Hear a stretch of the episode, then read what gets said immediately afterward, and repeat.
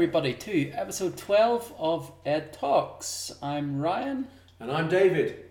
So today we want to have a wee chat about how do we nurture buy-in from teachers into a school? How do we get teachers on board, passionate about committing to the growth of a school? This came out of a conversation Ryan and I had about many teachers, especially in international schools, see their roles primarily as, as teaching their subjects, which obviously it is. But then when you're in a situation where you need to track clients, dare I say, and in, in kind of get some momentum with people coming in, your role suddenly also embraces a number of other areas, which I think most teachers are not normally good at, not because they don't want to be, but because they're not aware that they need to be involved in those areas as well. Yeah, and I think in this international teaching circuit, you don't have the security of getting a state sponsored school, say in the UK. You have to keep your students on board, otherwise, the school closes. No bums and seats, no school, and that's just a, a reality. So, how do teachers get that going where they can, they're committed to the growth of the school, they're doing those things to go the extra mile to keep kids hooked in? And it's an interesting one. There's a lot of discussion about this. Dave and I were both shared some ideas about the likes of Simon Sinek and uh, other people who talk about getting your staff motivated. But first of all, Dave, just to get your view on this, why do schools need to nurture buy-in from teachers? What does the school get out of it? The first thing is if you've got all teachers playing the same game, it makes your school development and strategy a lot easier. We're all pulling in the same direction. Uh, it makes it smoother and you get more input, you get more information from your teachers on how they can contribute. As I said, it's not just about your subject worth, your subject ability to teach a subject. This is about school strategy and development. So lots of teachers in a good school have lots of very good ideas and sometimes I think they don't think outside of their own kind of dare I say classroom area or their own area of focus, i.e. their subject, and they don't realise actually what richness they can bring to that. And as someone who's only worked in the independent sector all my career, one of the key things that good teachers when you employ them to a school is how that buy into the school over and above just the teaching plays significantly on how your school develops and how you attract good students into your school. And I don't mean, when I say good, I don't mean bright students. It just, you, your job goes further than just imparting knowledge in your classroom. It's about you know, liaising with parents, it's about liaising with other teachers in the school, it's about liaising with your management and governors and having the openness to do so. But how do you do that and how do you pitch it so that the teacher's role, the teachers see themselves as ambassadors for the school not just teachers within. And I think that's the key point the ambassador role that, that teachers have. You can also throw in those little extra touches of building those good relationships with students so that they are supported and you're somebody a student wants to approach for help. And I'm, I'm wondering even extracurricular activities. And you and I have talked about boarding and the importance of having teachers in boarding uh, and sharing those little bits of the role. But it's interesting. There's loads of schools out there that have different approaches to this, and we talk even about the international circuit where there's a turnover of something like 20%. So getting teachers to commit and buy into the goals of the school, and even for, for what it's worth, staying longer than what traditional models within the international circuit would have so that they can realize those goals with the school. The very first thing a school can do to nurture the buy in is to hire the teachers that want to commit to the school and want to uh, commit to the growth of the school and to see those goals through. Most important question interview why do you want to work in this school? No, it's a very good point. I mean, most teachers will vote with, with their feet. They'll, they'll move for salary, they'll move for professional development opportunity, or nowadays more and more looking for travel. But what the school needs to do is look at, you know, you, you are getting kind of brand ambassadors into your school when you employ a teacher. And I think that works, especially, I mean, if you take our school, which is a predominantly a boarding school in, in the middle of the Swiss Alps, what people say about what goes on in the school and everything travels very quickly in the locality and elsewhere. And I think it's important that your teachers, what they say away from the school and what they do, you know, elsewhere, people listen, people hear it. So, you know, we all have bad days at the office and you may have a bit of a moan about something, but that spreads quite quickly as much as, you know, positivity. And human nature is we talk about the negativities of a day more than we do about the positives, just the way we are. And so I think when you have, um, it's important to get all your teachers together in a school and the leadership need to talk to them and say, look, this is, you know, you are brand ambassadors for what you do. And, and this is what we expect from you in terms of how you you help to support the brand and, and you know and, and sell the good stuff that we do within but it's an unusual and it's a difficult, it's, a, it's an uncomfortable zone for many teachers because many academics, especially, don't understand and feel uncomfortable about getting involved in that. And they say, well, why should we? Well, actually, in, in, most international schools, which, like it or not, are fee paying schools, fee income, pays your salaries, you know, that type of thing. you have to get them to understand that because it's not just a case if we have a shortfall of X hundred thousand, there isn't a government on our back to give us that kind of bailout, even though you, know you'll have things. We have to find somewhere. Normally that means loss of job or a, you know a change in structure within the school to accommodate that loss and that type of thing. And so if teachers understand that, that fabric and how how the school works, I think they will have greater opportunity to help us, all of us, to, to develop the school in a way which goes forward. The analogy I give, and I've, we've t- talked about this before, you know, if, you, if you're working for, say, a shoe manufacturer, let's say Nike, and you're walking in a pair of Adidas trainers, someone's going to call you up and say, well, hang on, you're working at Nike, you've got to wear Nike trainers because that's what we expect. And if you turn around and say, oh, don't be silly, Adidas are much better. See you, fella, off you go. That's not going to happen. And so you've got to, you've got to sell what you, you know, the worst thing I see sometimes is when you see colleagues coming to a school, for example, um, and they work and they've got family, and they put their student, their, their children in another school, and you think, okay, that's fine. There may be, well be genuine reasons for that, for a whole range, but someone just said, well, no, that's a better school down there. Well, why are you working here then? Why? What's going on? And that kind of conversation can be really interesting. I've seen it and witnessed it, and you think, that's silly. Mm-hmm. and I think the idea now that a teacher isn't just a teacher; they are brand ambassadors for that school and whether you're at you know a Harrow, a Dulwich, a Lyceum, a, you know whatever it is, you are an ambassador for that brand. And so what you do and how you do it is, is seen and listened and watched, especially now with social media and everything else going on. And you have to be aware of that. And you, you may not like it, but you have to, I think, it's, a, it's part of a school's responsibility to educate their teaching team that that is an element now of, of what's going on. It's not a dominant one, but just have awareness. Mm. Understand how, you know, decent displays in your classroom or outside your classroom how you how you you know if you're out socially and meeting people, you know, just put positive spin or don't say anything. But don't you know people listen, people hear, people pick up. How you manage yourself now is a, is a different thing. But as I said, educating teachers, many teachers on the value of that is it's difficult because I've had many conversations with colleagues in different schools who say, well, why do I have to bother about that? Mm-hmm. Why do I need to know about our financial, you know, forecast? Why do I need to be aware of our, our brand and what font and what thing I have to do? Yeah, you do. I'm afraid because that's just the way many schools are going. And if you, and if you don't, and we don't have the numbers, as I said, you, the school doesn't operate, and you know it's it's a difficult one. But I think it's a really exciting one. I think it's great. I think it broadens the toolkit that many teachers have. They realise that their job isn't just about teaching their subject. They've got to go, you know, they have to be involved further. Um, mm-hmm. It's like us now doing these podcasts. Done a couple of events myself online. I'm quite big on social media it's not about me or you or anything else. It's about spreading the professional side of education and teaching. Mm-hmm. And we've been really poor at it. Let's be let's just cut to the chase. Education has been absolutely terrible at marketing itself as a profession. Mm-hmm. It really has. And t- the tide has now changed. You know, the, the you know the high paid teachers who you know of worth and value that's coming back in. It's not not just it's not about money, but it's about value compared to all the other professionals. Mm-hmm you know, you're in that social context. Oh, what do you do? Oh, I'm in education. Oh, really? Yeah, I teach. And then they kind of get uncomfortable, have a sip of wine, and go to the next person. Yeah. So, oh, no, come back here, fella. Let's have a chat. But that that's cha- and it is changing now. The tide is moving, but teachers have to lead on it, and they have to understand. I'm afraid it's part of their job now. Mm-hmm. I think.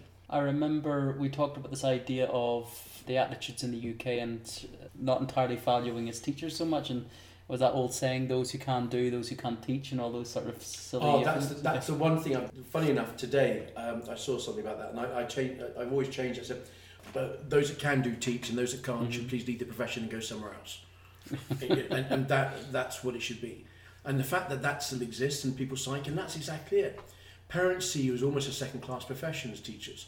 They put your kids in your care for eight hours a day you know, they, they do this, they want the reports, they want them to be good at maths and socially and good at sport. But then when you say, oh, crikey, the washing machine's bust, I'll pay three times more money to get the plumber out to fix my washing machine, but I won't pay the teacher anymore because they're, you know, bah. But hang on, we're looking after your loved ones for eight hours a day, five days a week, We're in a boarding school, you know, 24 7 for 10 weeks at a time, but you still want to pay your lawyer three times more than your teacher. Why is that? And when you have the conversation with parents who do this, especially lawyers, which I absolutely adore, I love that social context when you see a lawyer and you talk to them. Oh, especially they're a parent. Rock and roll, bring it on. Pint of Guinness, let's go. But no, but uh, joking aside, that's that's what's changing. I think the tide is changing. You look at look at the um, the health service, not just in the UK and, and Switzerland, but everywhere else.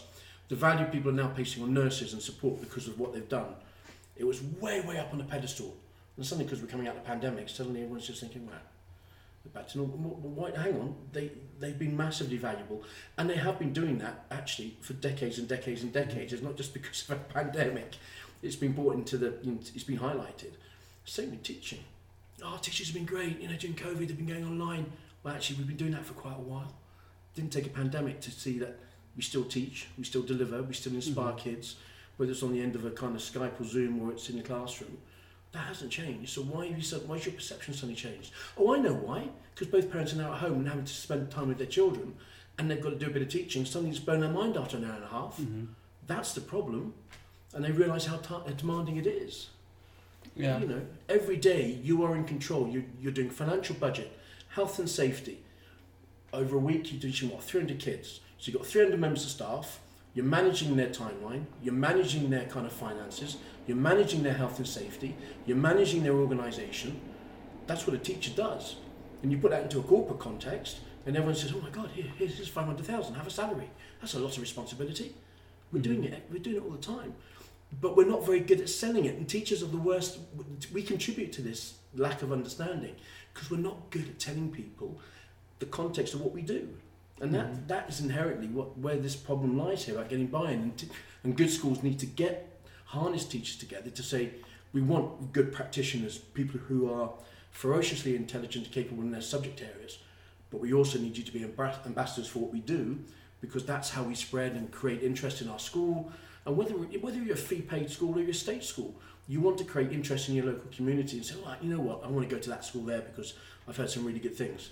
And if all you hear is earache and stuff about a school, you're going to say, no, I don't want to go there, we'll go here. Teachers are responsible for that, I'm afraid. It's not a marketing department, it's a complete buy in. Mm-hmm. Over to you, sir. Yeah, we were talking before the episode about the idea of uh, the missing ingredient that often happens in professions. There was a uh, an audio book that Dave and I were talking about before the episode where they're explaining dissatisfaction in the workplace in very, very high socioeconomically developed Western nations.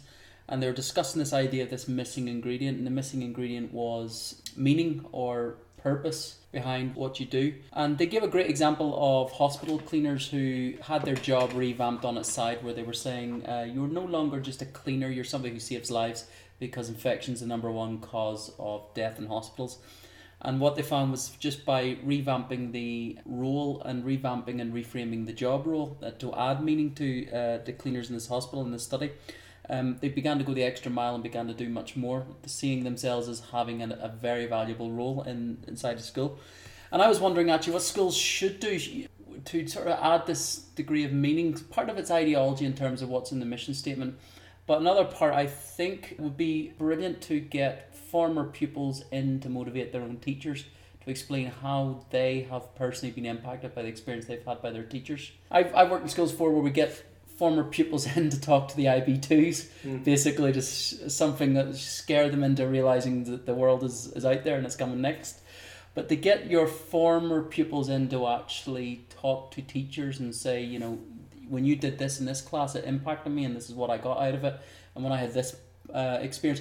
So teachers make that that meaning that, that, yeah that meaning that we're actually shaping young people as we go along here in this job on a daily basis. The impact that what a teacher does, and it's not always or necessarily subject based. It's just something that they've done whilst they've had that you know that student in their care, which has impacted on the world outside from the classroom.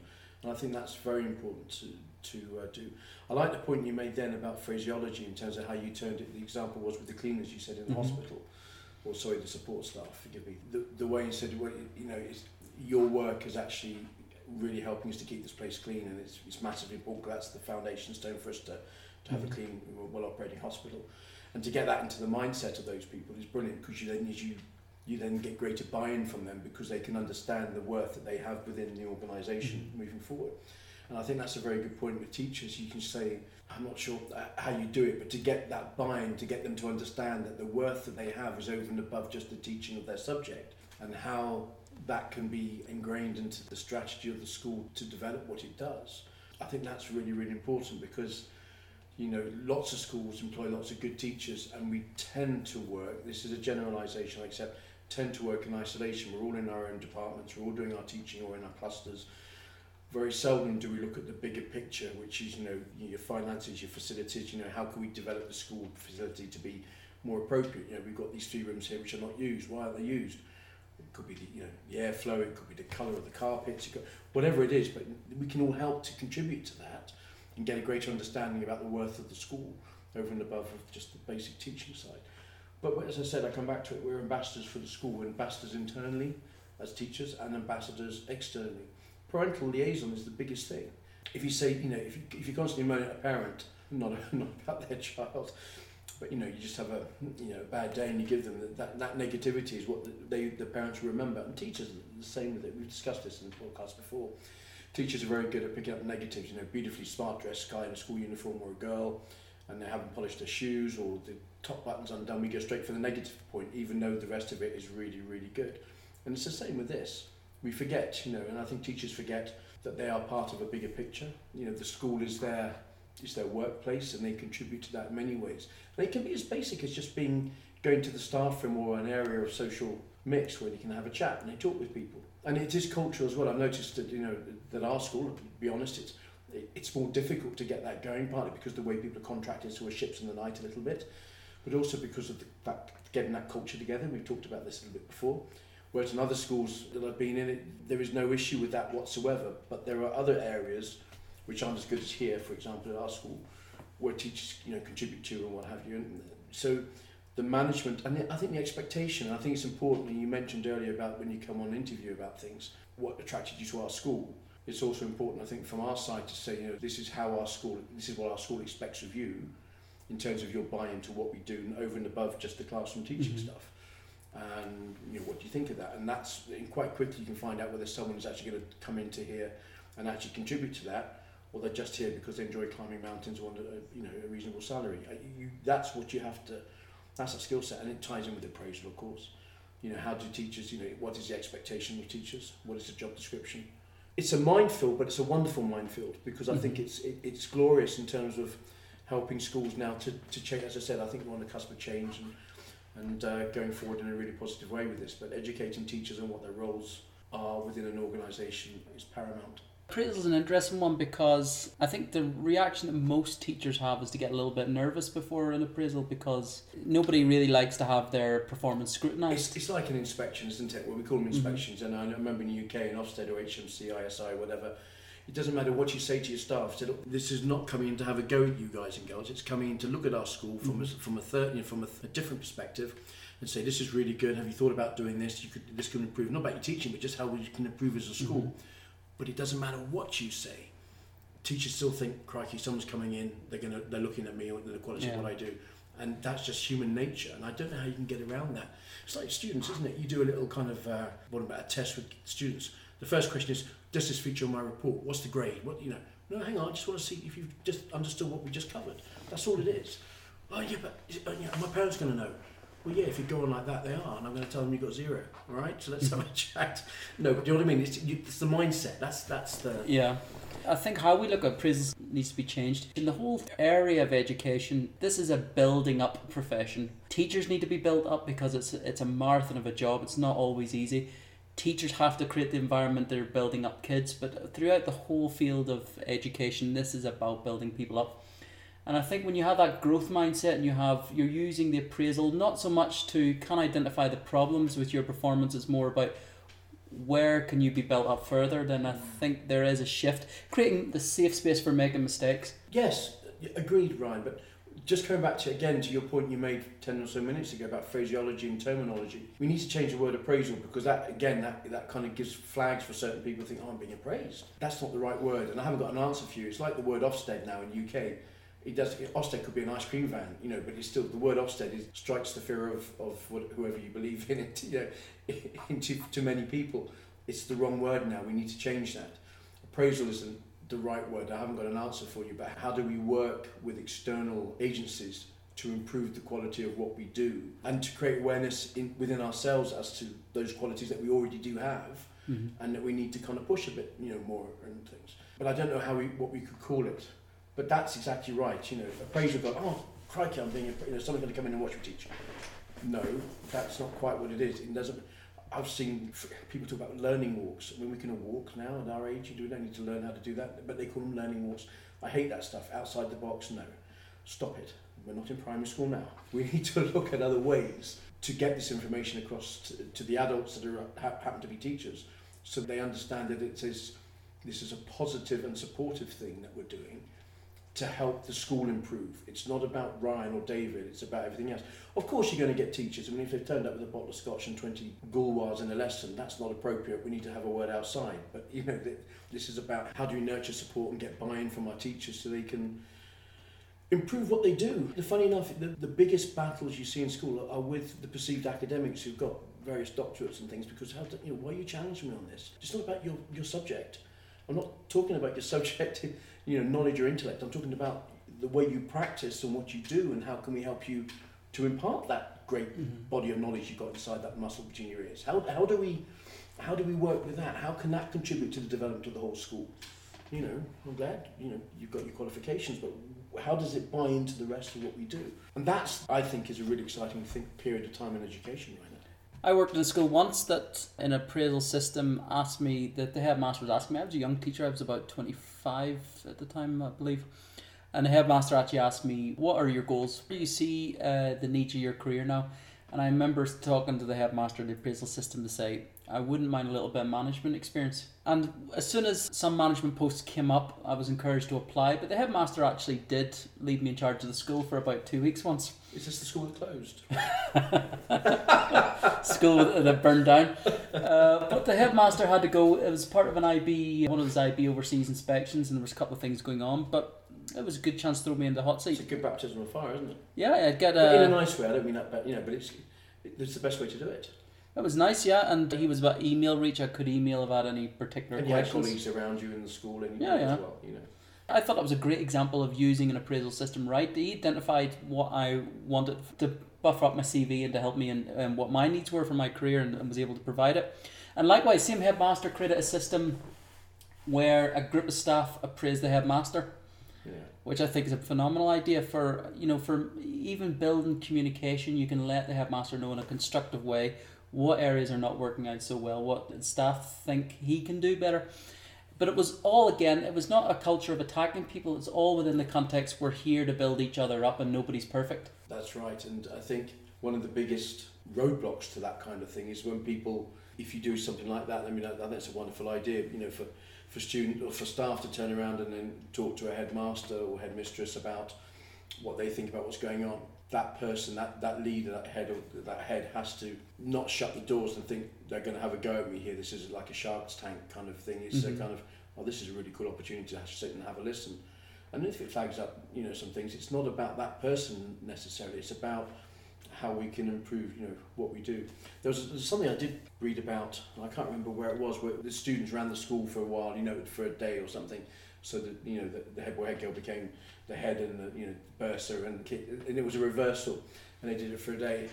Um, and I think that's quite a cool idea as well because I think sometimes it's good for us to be taken out of our taken away from our day job and put into a different context so we get a, a better understanding of mm-hmm. of things or just a different viewpoint I think and that's something else when you came back for meaning a teacher is not just somebody who has a group of kids and tries to get them the best impart the knowledge and the best results or whatever whatever it might be the job has definitely changed. There's elements of pastoral and everything else, but as I said, there's elements of being brand ambassadors. There's evidence of you know being kind of uh, you know working with other colleagues and staff on well-being and things. You know, post COVID, there's a lot of that going on now. You know, who can you call? Who's your mate? Who's someone you can you know, confide in and talk to? That contributes to how well you are at work as well. So all these things. I mean, it's it's going through massive change, and I I really like what's happening at the moment. And I think also adding an extra ingredient, it's every workplace talks about it, but I think a lot of workplaces talk about it in vain, and that's the, the, team cohesion. You know, it's, it's common in the international circuit. You get the schools where all the international staff are all having a beer on Fridays, and that's sort of normal fare. But really developing that sense of camaraderie. Actually, I see it really well in inner city British schools, and I, I remember being in place in one of them when I was a student teacher and I remember getting told in the first day, if you want to scream by a lamppost, come into the staff room and let us know, and we'll tell you what lamppost to scream at. you know, it was that very much. It was a, a very strong united front. The kids are difficult, so we're a complete united front in how we deal with kids, and that's something I don't see as much in the international circuit, bar the, the normal cultural fare of teachers hang out a bit and, and things like that there, especially when they're living overseas in other countries. But building that strong team cohesion, that strong united front, where you're feeding into belonging, everybody's part of the team. Yeah, well, as you know, we do that on Fridays here now, and it's and it, I think it's really good because a lot of staff do talk about things which they probably wouldn't talk about 500 metres up the hill. Do you know what I mean? In the school, so they feel slightly more relaxed, and they can ask you a question, or Ryan can ask you a question, and you can quite often deal with something which has been nagging in their minds within five minutes. Whereas if you're if you're back in the day job bit, it becomes a protracted, convoluting, mm-hmm. pressured, whatever. But most of this stuff, like parents you know, quick call and a chat can normally alleviate most of the anxieties or concerns that they might have about their, their child about something or other.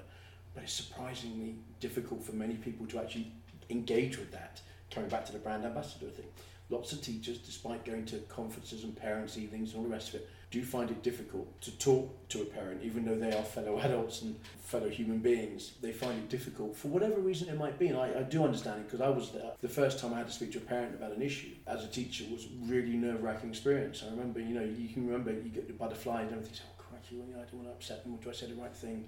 When you know that little Johnny's been an absolute brat in your class and you just want to, your, your kids are pain, you need to sort them out. But how do you do that? In a, you know, the first time you gain experience doing it Mm-hmm. You know when you know when to bite and when not to bite, and when to back and what you know just to play the long game.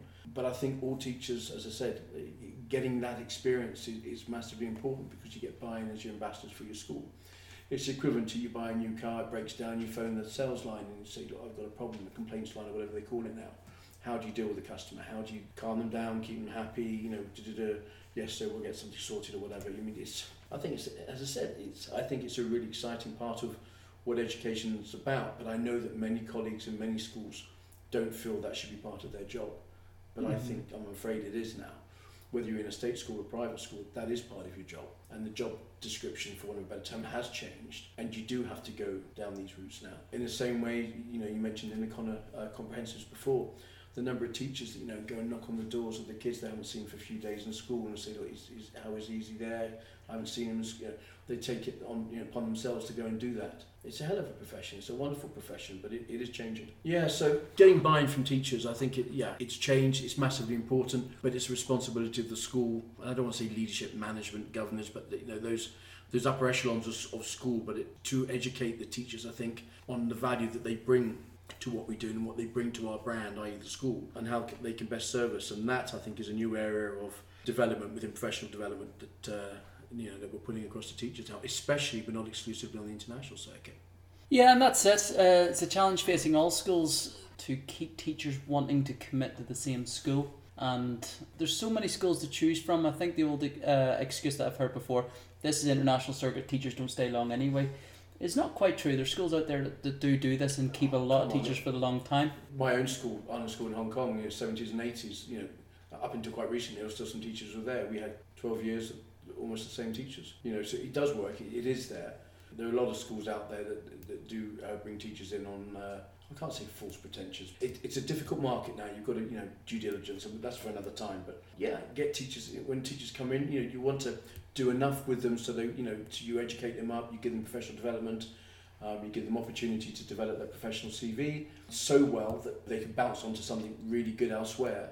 But then you want to then show them that actually we'd like to give them that support. But by the same token, we want to keep you here. Mm-hmm. And so, have you considered? Look, we'd like you to consider this area opportunity. And it's not always about finances. I mean, it, it, there is an element of that, of course, there is. We've got to cut to the chase on that.